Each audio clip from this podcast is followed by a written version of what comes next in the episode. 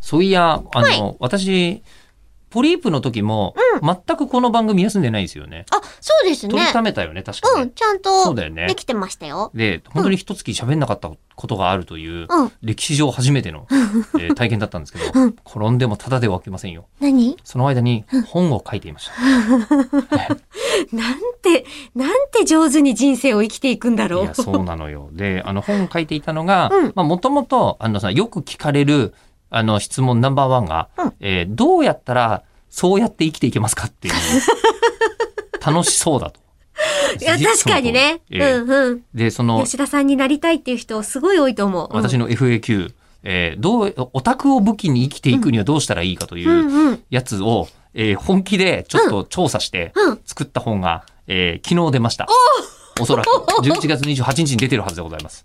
めちゃくちゃ本出るな、この人。うんは川出処防新社さんから、い。はいえー今回も14歳の世渡り術シリーズで、 ほうかつてもほうね、一回出したんだけどうん、改めて出させていただくことになりましてうん、えータイトルがオタクを武器に生きていくっていうおお。本なのよ。それはじゃあ、あの、口述筆記的な感じではなく、文章として吉田さんが書いた。まあ私は喋喋ったやつを文章にするんで、おー同じですけど、ほほほほほ。で、同じことではあるんですけど、うんで、さらに今回は、あの、自分だけでそれ言ってもしょうがないから、うん3人ほど話聞いてて、うん。えー、1人が、なんと、あ、そうだ、あの、ご出産されましたよね。竹達彩菜ちゃん、あ、そうですえーね。に話を聞き、はい。で、もう一人が、えーなぜか、うんあの、高橋ゆまに話を聞きました。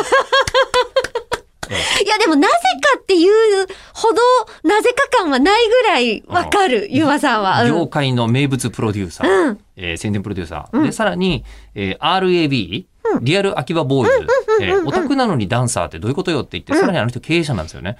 そっかって。いう人たちに話を聞いて、で、あと、えっ、と、口を開くにも出てくれた、小原、小原和弘さんはい。に、小原さんオタクじゃないって、まあオタクはオタクなんだけど割と。うん。分野的に。分野的にちょっと。と違うじゃないですか。うんえーオタクって他の分野から見たらどう見えてるんですかっていうなるほど。ことも話を聞聞いてみて、えー論理的にこうやったら楽しく生きられますよっていうやつをです。ね、実は作ってしまいましえて。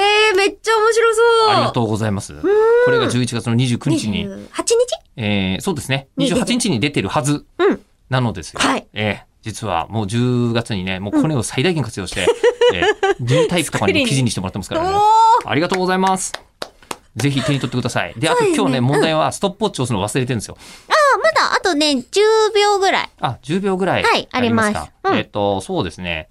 えっ、と、結局、えー何が分かったかというと、えーオタクは治らないんだなって いう。